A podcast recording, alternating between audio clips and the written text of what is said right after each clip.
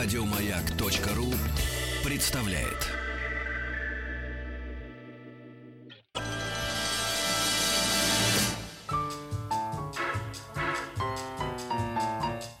Научно-популярный радиожурнал. Кафедра.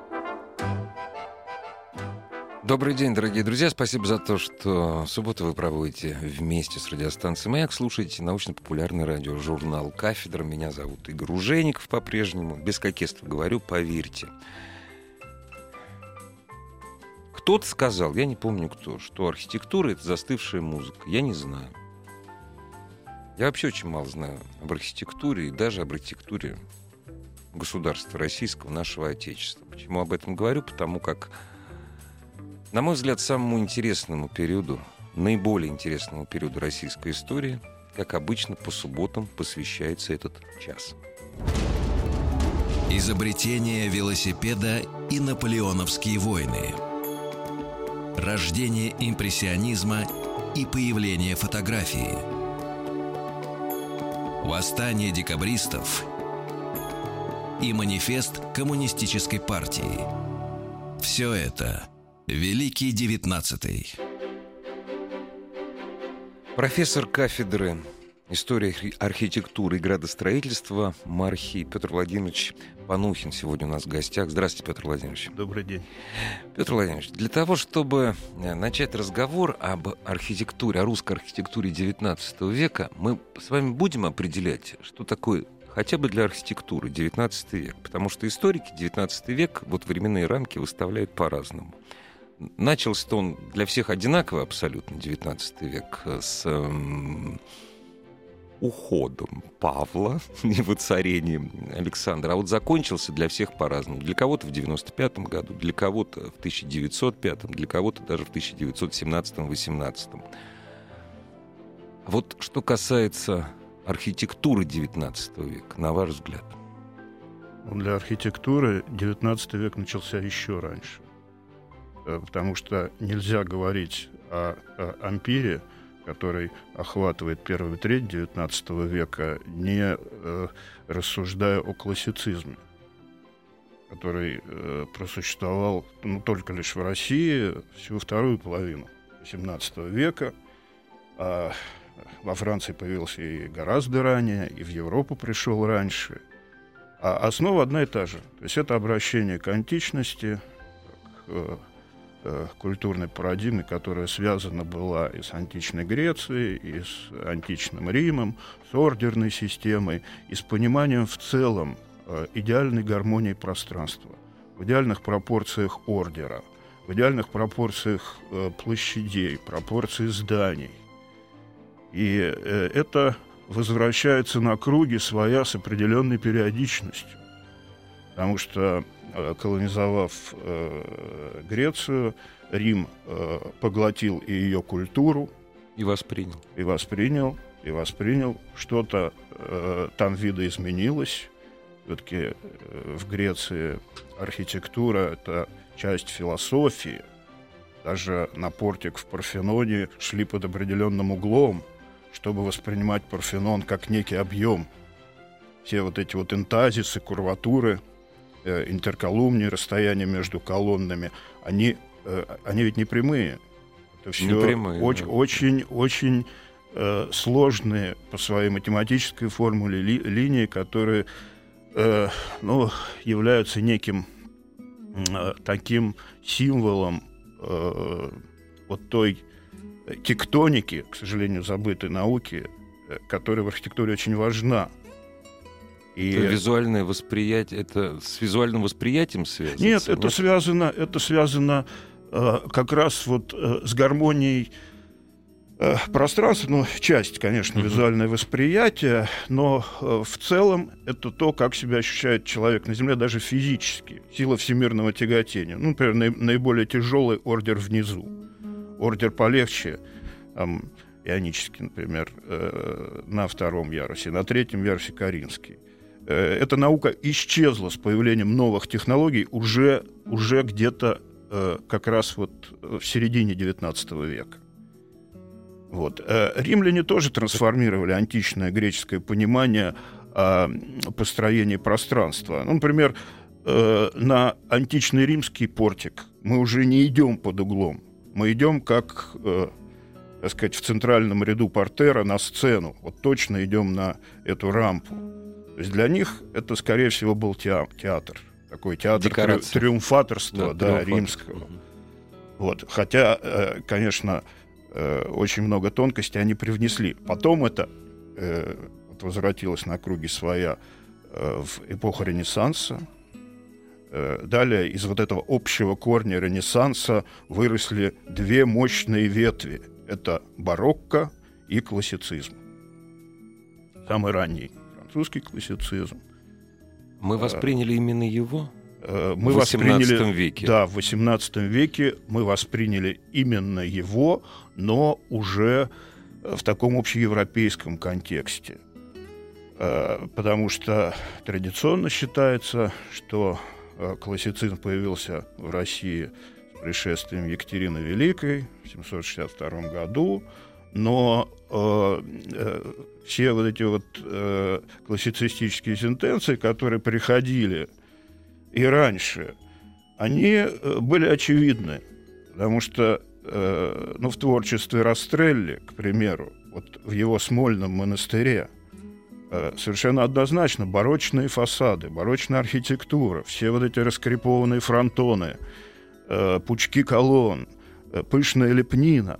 А посмотрите на план этого Смольного монастыря. Это в чистом виде классицизм. Абсолютная центричная композиция с правильными идеальными пропорциями. Так что все... у классицизм, да, большая, очень э, большая э, дорога, непростая, э, которая в Россию пришла вот еще в XVIII веке. И это своего рода была школа. Недаром XVIII век — век просвещения. XIX пожестче называют железный. Э, вы знаете, вот э, меня всегда поражало, что в отличие от, допустим, современных архитектурных тенденций, ну, насколько я не сведущий человек в этом, не то что разбираюсь, просто наблюдаю, насколько могу наблюдать. Искусство строительства э, казенных зданий или храмов, тоже, кстати, можно отнести к казенным зданиям, она переходила на искусство, на, на, на частное строительство. Когда Хлестаков э, подъезжает э, к дому, извините, Хлестаков, когда Чичиков подъезжает э, к дому Маниловой, описывается этот дом, да, ну, собственно говоря, это дом, который построен архитектором, знающий о том, что такое классицизм. Ну, плохо, правда, исполнившим это, да. То есть сейчас это практически невозможно. Во время советской, там, сталинской архитектуры это тоже было невозможно. Были дома, были частные дома, дома для жизни, да, и были дома-дворцы. Да. А вот что касается классицизма, того самого классицизма, про который Гоголь сказал, он не любил Петербург, он Рим любил. Да? Причем, судя по всему, Рим любил не древнейший Рим, а вот. Я, говорит, хожу в Петербурге, об углы спотыкаюсь. Вот тот классицизм, который мы можем видеть в Петербурге, или тот классицизм, который остатки его, но тем не менее, такой маленький Санкт-Петербург уголок можем видеть в Костроме, да, это, ну как, это было общее место для всей архитектуры, даже вот такой совсем-совсем частной. А потом это закончилось или нет? Вот когда, когда классицизм стал уходить, уходил он очень поздно в России, да, так он до сих пор и не ушел, да? Можно так сказать, э, наверное, и уйти не может. Ну вот то, что раздражало Гоголя, это уже ампирная архитектура. Ампирная архитектура. Да, ну, грубо да. говоря, рубеж века, хотя вот часть Павловского времени, даже часть Александровского времени, э, классицистическая э, доктрина э, еще продолжала, продолжала властвовать, властвовать ну, да, да, и э, э, вплоть до 40-х годов XIX века это была официальная методика преподавания э, в э, Петербургской академии художеств. То есть э, учеников обучали на античных антиках, преподавали им ордер и так далее. И это вызывало раздражение. Вот что касается Николая Васильевича Гоголя, Там очень это красноречиво описывается. Оранжево-желтоватый фасад с голубоватыми колоннами. А э, откуда, что там покрасили в голубой? Да ничего подобного.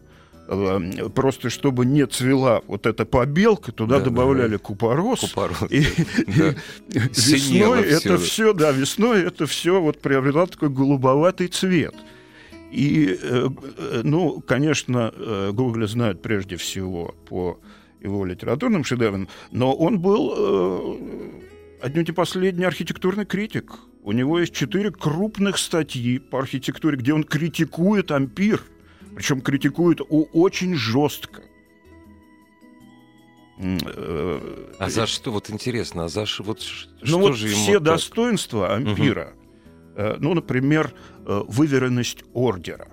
То есть э, это философия идеальной тектоники, идеального напряжения колонны, идеальных пропорций, пропорций золотого сечения, отношения пространства э, в таких э, э, частях, когда меньшая часть относится к большей, как большая к э, первым двум вместе взятым.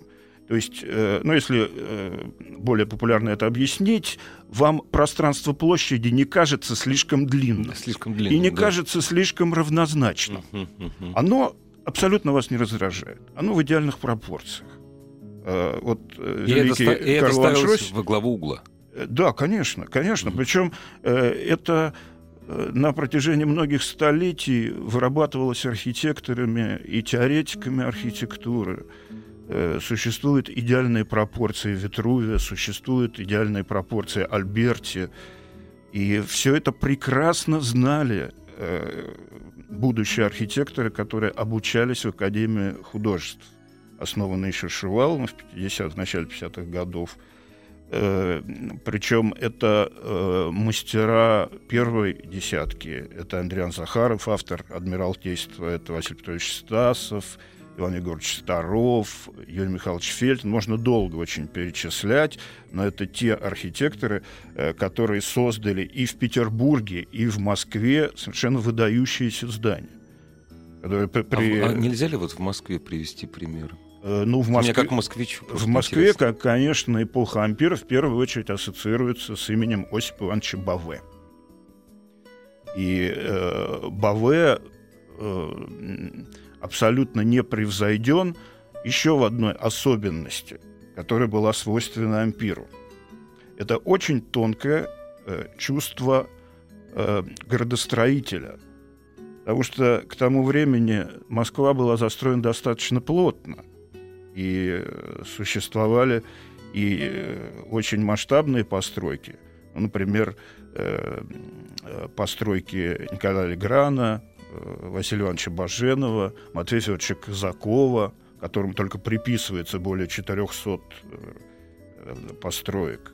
Казаков, Если я, не ошиб- говоря, если я не ошибаюсь, в Москве есть, поправьте меня, я могу ошибиться, есть церковь, где можно в одном здании наблюдать и Баве, и Казакова. Это рото- Да. ротонда Баве, а, да, Казак- совершенно а верно. Казакова да. колокольня. Это Всех церковь всех скорбящих, скорбящих раз на, на Ордынке, На да. Ордынке. Совершенно верно, да. Она строилась в два этапа. В Она два как этапа, раз да. перестраивалась, э, классицистическая церковь перестраивалась в ампирный период. Э, Еще надо отметить, вот вы сказали о типовых домах. Э, Типовое строительство появилось очень рано, когда еще использовалась голландская архитектура при Петре Первом. Э, это Разрабатывались три проекта Трези. Да, это бы, э, далее э, типовые проекты разрабатывала комиссия строений под руководством Иоганна Бецкова. Э, Причем э, это были не э, просто вот как бы вот так из контекста города вырванные проекты, Мгм, мгм. они э, подчинялись и общей доктрине э, вот Градостроительства, этой- да? да? потому что основным занятием этой комиссии э, была перестройка вот в классицистическом виде э, городов Российской империи. И, То есть это был грандиозный такой это- замысел, Да, да? это был замысел, потому что э, все города того времени имели средневековую планировку, Ну, средневековые конечно. застройки, и нужно было, ну, чтобы они соответствовали Да. таким европейским э, канонам, да. Ну вот И Кострому Бесков замечательно перестроили. с этим. Он был великий структуралист. Он структурировал вообще всю архитектурную и э, градостроительную профессию. он структурировал весь учебный процесс. Вот его детище — это Смольный суд благородных девиц, воспитательное училище при Академии художеств, кадетские корпуса. Вот, потому что была цель. Цель эта была умозрительная, она, так сказать, вечная, всегда действует, создание нового человека, человека образованного, поскольку это был век просвещения, значит, во всех абсолютно сферах, и в сфере искусства, и в сфере точных наук — так сказать, и в сфере государственного управления должны быть новые люди, которые бы это создавали. Потому что со старым образом мыслей э, построить вот все, все вот это новое пространство, я не имею в виду только лишь пространство пространство в самом широком смысле. Да, слова, да, потому да. что и архитектура и градостроительство — это некая такая пространственно-временная континуита, которая не существует только лишь вот на плане или да, в каких-то физических размерах, там, в метрах. Угу. Она существует в головах, в первую очередь. Она и, и сначала рождается в головах, потом она материализуется уже э, на определенном месте. Причем, э, так сказать, если место не соответствует, она исчезает. Очень много примеров таких. То есть архитектура — должна возникать естественным образом. И вот этот вот процесс перетекания классицизма, во-первых, он как раз э, настолько естественен и в плане э, образования, потому что э, были подготовлены прекрасные кадры вот этой школой Академия художества XVII века. И не было бы Петербурга Росси, не было бы Петербурга Захарова без этого. Даже Петербурга уже второй половине 19 Более века Штекеншнейдер да. без этого бы не был. Скажите, вот насколько все-таки русская архитектура 19 века в России национальна? Она совсем национальна, взросшая на различных корнях. Потому как, ну, про 19, как, когда ты вспоминаешь, смотришь на архитектуру 19 века, ты понимаешь, что, наверное, большую, большую часть зданий проектировали, строили наши архитекторы, они не приглашены. Насколько мы национальны в этом отношении? Ну, раз мы говорим о 19 веке... 19 да, исключительно. Ну, нужно сразу же оговориться. Это, это очень неровный век, ага. вот, в, отли, в отличие от 18-го. Потому что первая треть — это следование классической европейской традиции, а далее уже, вот в том числе и стараниями литераторов — не только Гоголь. Знаменитая э, совершенно э, вещь э, Владимира Сологуба «Тарантас» еще более красноречиво описывает так сказать, все прелести вот, вот этой типовой архитектуры, или, допустим, Салтыков, Щедрин, там с его знаменитой лужей. А вот начиная с 40-х годов, это поиски национальной идентичности. Причем не только в России, везде. Допустим, в Вене это возвращение к необарокко, которое потом очень э, пышно э, расцвело при реконструкции Вены, начиная с 1952 э, года. Э, в России э, это прежде всего, э, правда, не назывался тогда русским стилем, он назывался псевдовизантийским Псевдовизантийский, стилем. да.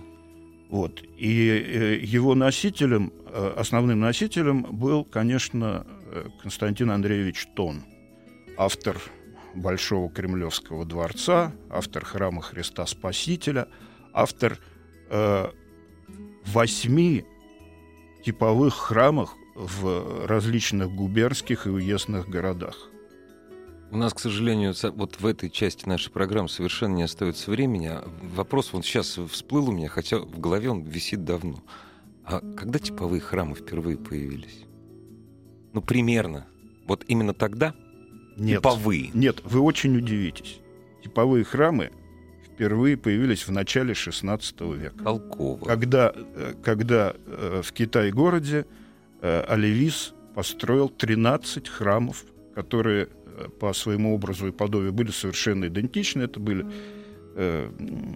четырехстолбные небольшие храмы, Э, восьми, из восьми, них... На четверике, не восьмерик, нет, не, нет, нет, нет обычный, это обычный четырехстолбный да. храм, ага, да, ага. да, с позакомарным покрытием, одноглавые ага. храмы. Э... Не, ну экономически это толково и выгодно, это нормально абсолютно. Да. А что-нибудь осталось из этого?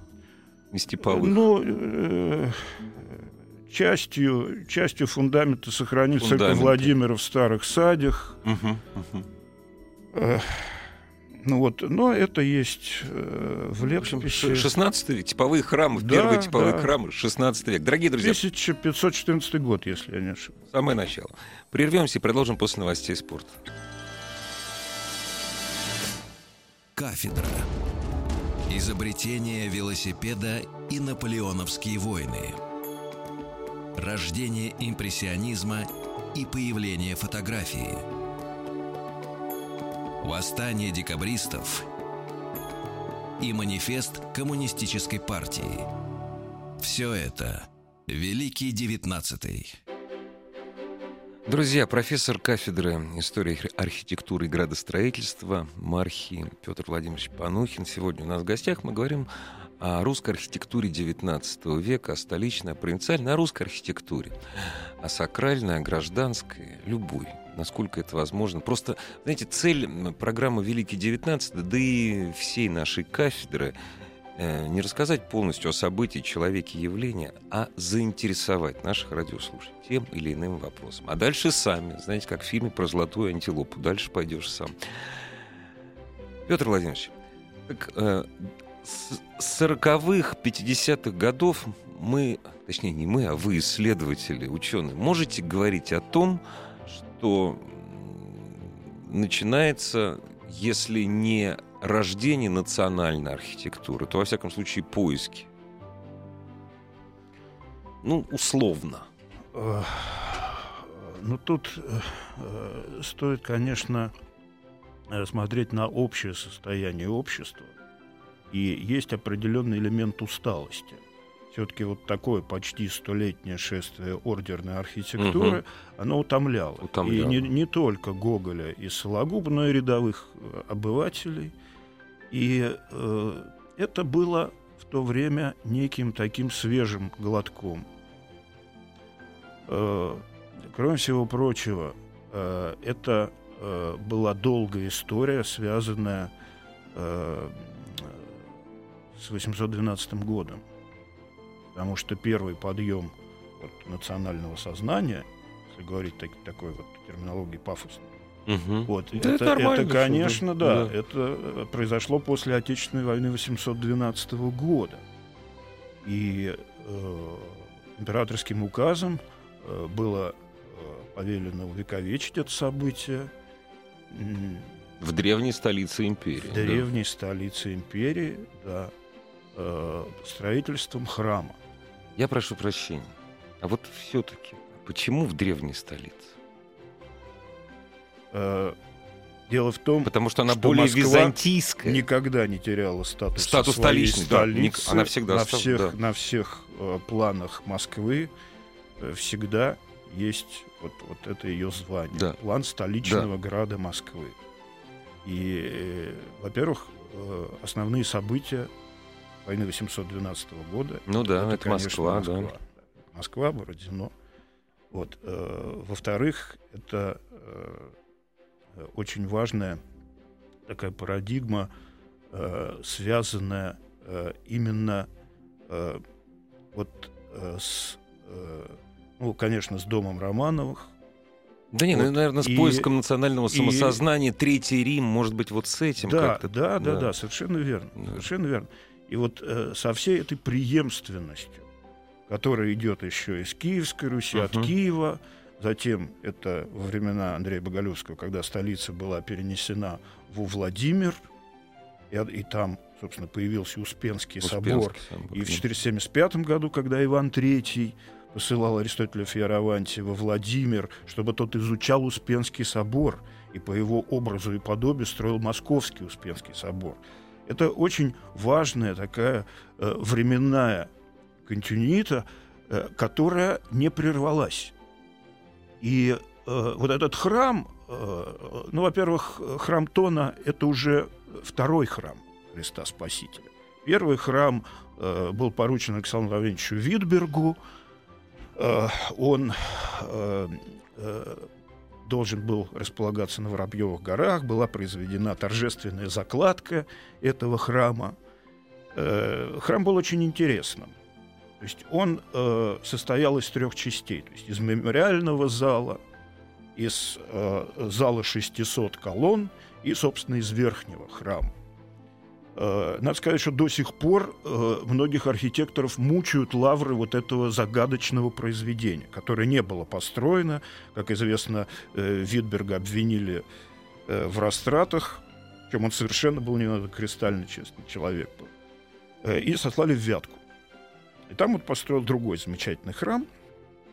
Все-таки ну, каким-то образом, так сказать, реализовал свой этот замысел. А удивительным образом, например, в Чечне э, дворец приемов — это копия Витбергского храма Христа Спасителя. Ух ты! Копия, да. Ух ты. Он построен в 2005 году, его начали строить, угу. и сейчас он уже, угу. так сказать, возведен под купол, с гигантским куполом 180-метровым. Вот как э, именно здесь, и представлял. Знаете, здесь все очень просто. Здесь же отправная точка, ну, может быть, это такая шутка, отправная точка, отправная точка, вот эта архитектура, ее можно наблюдать в Константинополе. Называется это отправная точка Святая София. А когда этот э, дворец приемов будет построен в Грозном, это та же самая отправная точка, только не в Константинополе, а в Стамбуле. И называется не Святая София, а Айсофия. То есть все это гораздо ближе а друг к другу, да. чем нам кажется. На самом деле все гораздо сложнее. Ну, да, разумеется. Это шутка что, была так. Потому, потому что... Дорогие э, друзья, вот Святая вся, София и София — это одно и то же здание. символика, да, вся эта семиотика, она перекочевала сначала из э, Константинополя в Киев, Софийский собор. Да, да. Вот. Э, более того, она перекочевала даже во Владимир в названиях там назв... Лыбедь, да, да, да, да, золотые, серебряные, да. медные ворота. Да. То есть это была триумфальная дорога, линейная такая, известная еще со времен Константина. И потом а в 19 уже не в Москву. А в 19 уже не линейная дорога. Уже... Очень, очень важна вот эта преемственность, чрезвычайно важна. Э, так вот, э, как раз храм Христа Спасителя – это очень яркий пример того, как менялись, ну, во-первых, э, государственные воззрения на тем, каким должен был быть этот храм, художественные вкусы, соответственно, этим это важно, государственным конечно. воззрением. Да. да, и общая концепция вот этой среды.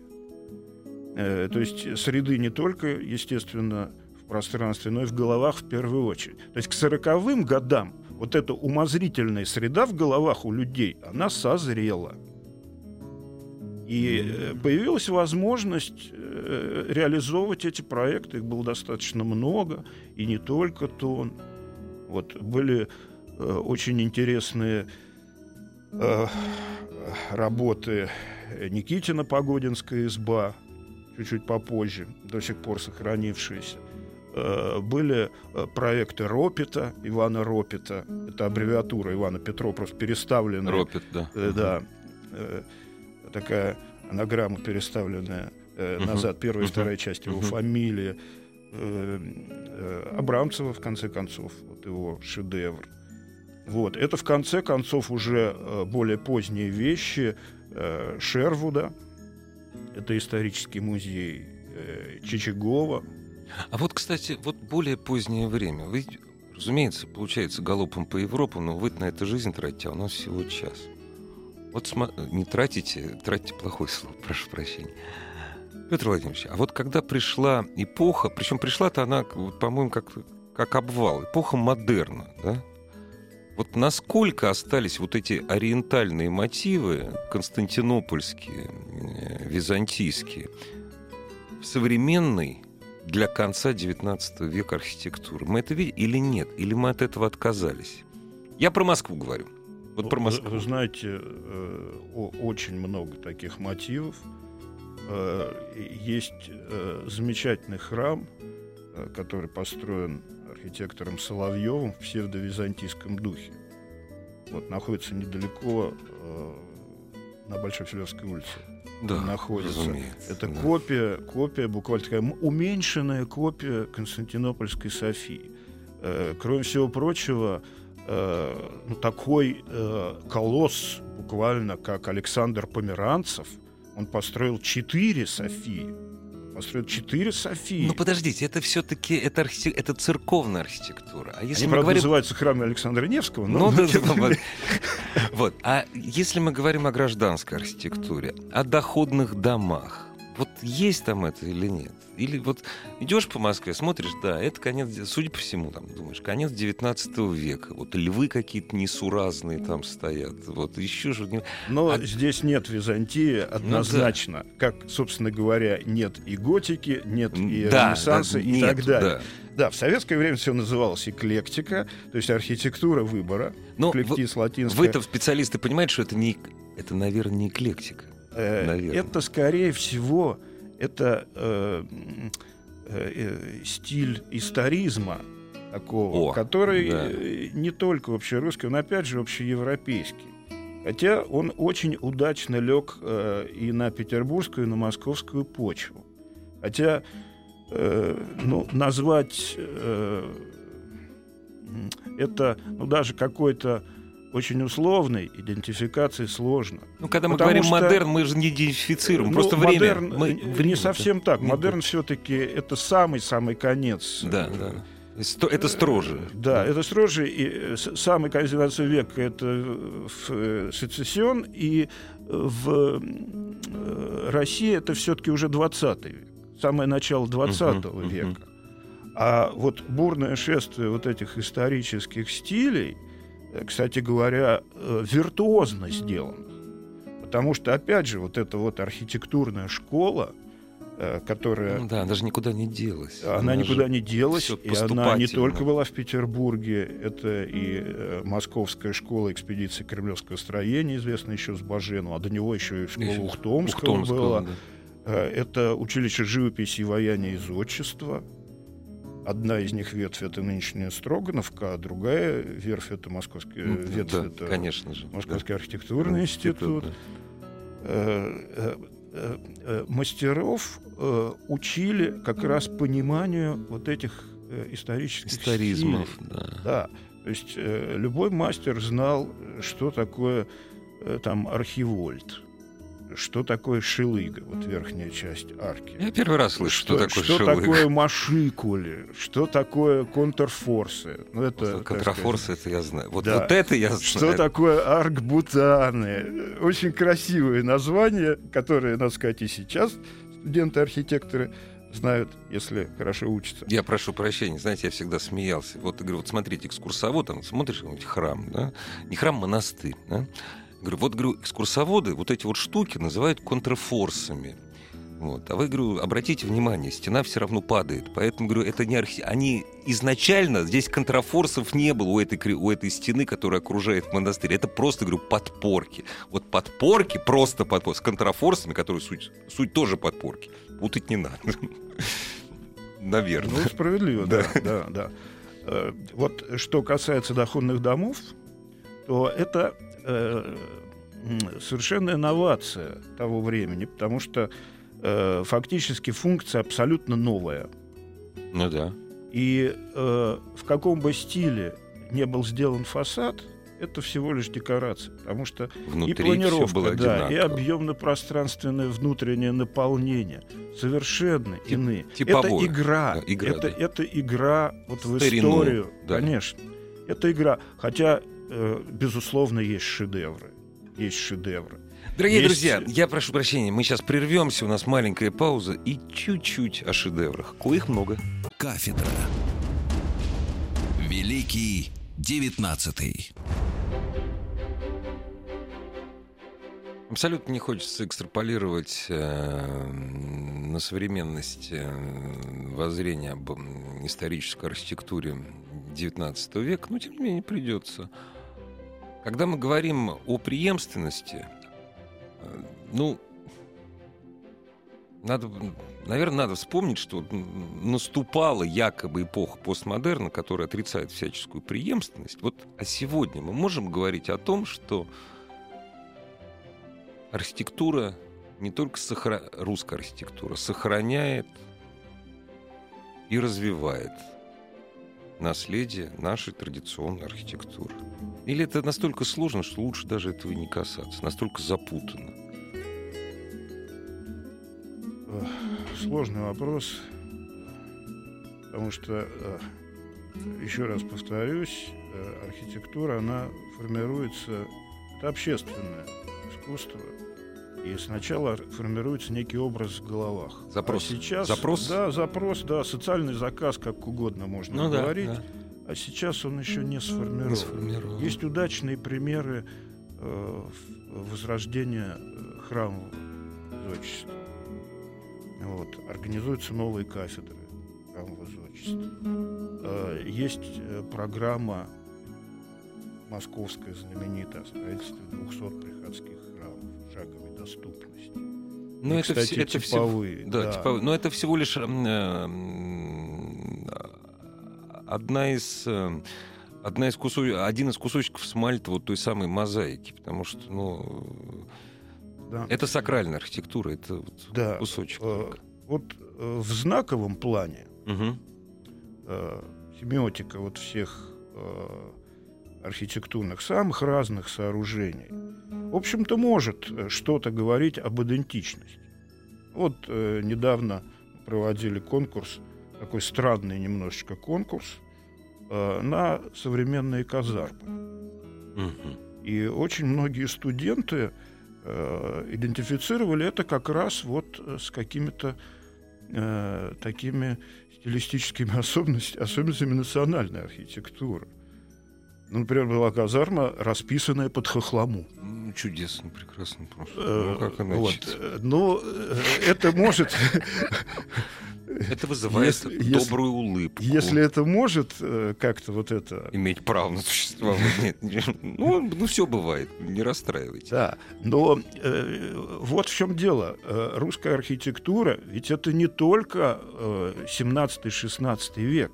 То есть это не только, допустим, Ярославская школа, Московская школа, средневековая. Это и Петровское время. Петровское время, тоже русская Да, архитектура. тоже русская архитектура. Э, Вот э, для меня, например, э, Адмиралтейство Андрея Дмитриевича Захарова это более идентичный памятник, например, э, ну, даже, вот не хочу обижать Константина Ильича, чем оружейная палата. То есть вы хотите сказать, что уход к окошникам это не есть уход к национальному. Конечно. Национальное гораздо сложнее и многопланнее, Да, чем да. простой кокошник хохлома Да, и Джек. да, потому что это должна быть говорящая информативная архитектура. Э, Кокошники, все эти поребрики и так далее, это достаточно поверхностное понимание э, русской на- архитектуры. идея Да. национального, в том числе архитектуры. Ну, мне, мне тоже все, все Конечно. мы сложнее, мы сложнее. архитектура прошла колоссальный путь, более тысячи лет. И э, как-то вот это упрощать, э, вот говоря о неоруссии, псевдовизантийском стиле Мгм. XIX века, здесь все понятно. Все понятно. То есть это была антитеза. Антитеза ампиру и классицизму. Ампиру и классицизм, да. Вот. Но все равно она не получилась э, вот э, такой Топорный. Э, да, она, во-первых, не получилась топорной, и, во-вторых, она не полностью поглотила все остальные стили. Потому что были замечательные образцы, ну, например, неоренессанса. Это, Это здание например, Международного банка, э, ныне сейчас там Да, центральная централь- э, банка Да. Москвы на углу Кузнецкого моста Мгм. и Рождественки, архитектор Эйбушиц. И надо сказать, что вот это вот э, очень добрая, очень э, благодарная особенность русской архитектуры, которая все лучшее в себя впитывает, привлекала массу архитекторов, не только русских. Э, Ну, вот уже упомянутый Карл Росси, да, вот, э, его же история очень интересна. То есть э, он Росси по э, матушке, которая была итальянкой, вот, а по отцу у него отец был известный танцор Шарль Танцы, Пер, Да. вот, которого, которого пригласили императорские театры, и причем это засасывало всех. То есть никто не возвращался. Да нет, ну Абсолютно Рос, никто Росси, не он, же, он же Карл Петрович был. Ну какой, то есть как- какой Карл Иванович. Карл Иванович, он же Карл Иванович был. То есть они, Да. когда мы говорим, что, то есть с одной стороны мы слышим, не, ну как же, ну вся русская архитектура началась из зарубежья. Вот Кремль, самое русское здание. Ну понятное дело, что это итальянское здание, совершенно аутентичное итальянское. Э, Вот они все русские, то есть они никто, почти никто из них, особенно в 18-19 веке, не возвращался, они связывали свою судьбу с Россией. Вот, и мы их по праву считаем нашими русскими. То есть это не квасной патриотизм, это нормально конечно. абсолютно. Конечно. Была плеяда, например, замечательных петровских птенцов. Это Иван кто? Коробов, А, автор Коробов. первого «Адмирал Тесть». Да. Э, Это был э, Тимофей Еропкин, автор первого плана Петербурга и очень многих питерских зданий, вот еще ранней поры, Петровской, который, э, к сожалению, еще и печально известен как заговор, э, как участник Заговор, заговора Артемия Волынского против Берона. Вот он казнен был как раз вот э, на льду Невы, и тело было замуровано в этот ледяной дом знаменитый. К сожалению, заканчивается наше время. Да Приходите, еще поговорим. Знаете, кроме 19 века и 18 в который мы забирались, еще и 20 есть. Архитектура много чего необъятная есть. Архитектура необъятная тема. Профессор кафедры истории и архитектуры градостроительства Мархи Петр Владимирович Панухин был сегодня у нас в гостях. Э, Можно знать, э, можно знать историю русской архитектуры, можно знать историю русской музыки, можно знать историю русской философии, но лучше просто интересоваться и знать историю своего отечества, своего государства. Не потому, что это нужно, а потому, что это безумно интересно. Всего доброго. Еще больше подкастов на радиомаяк.ру.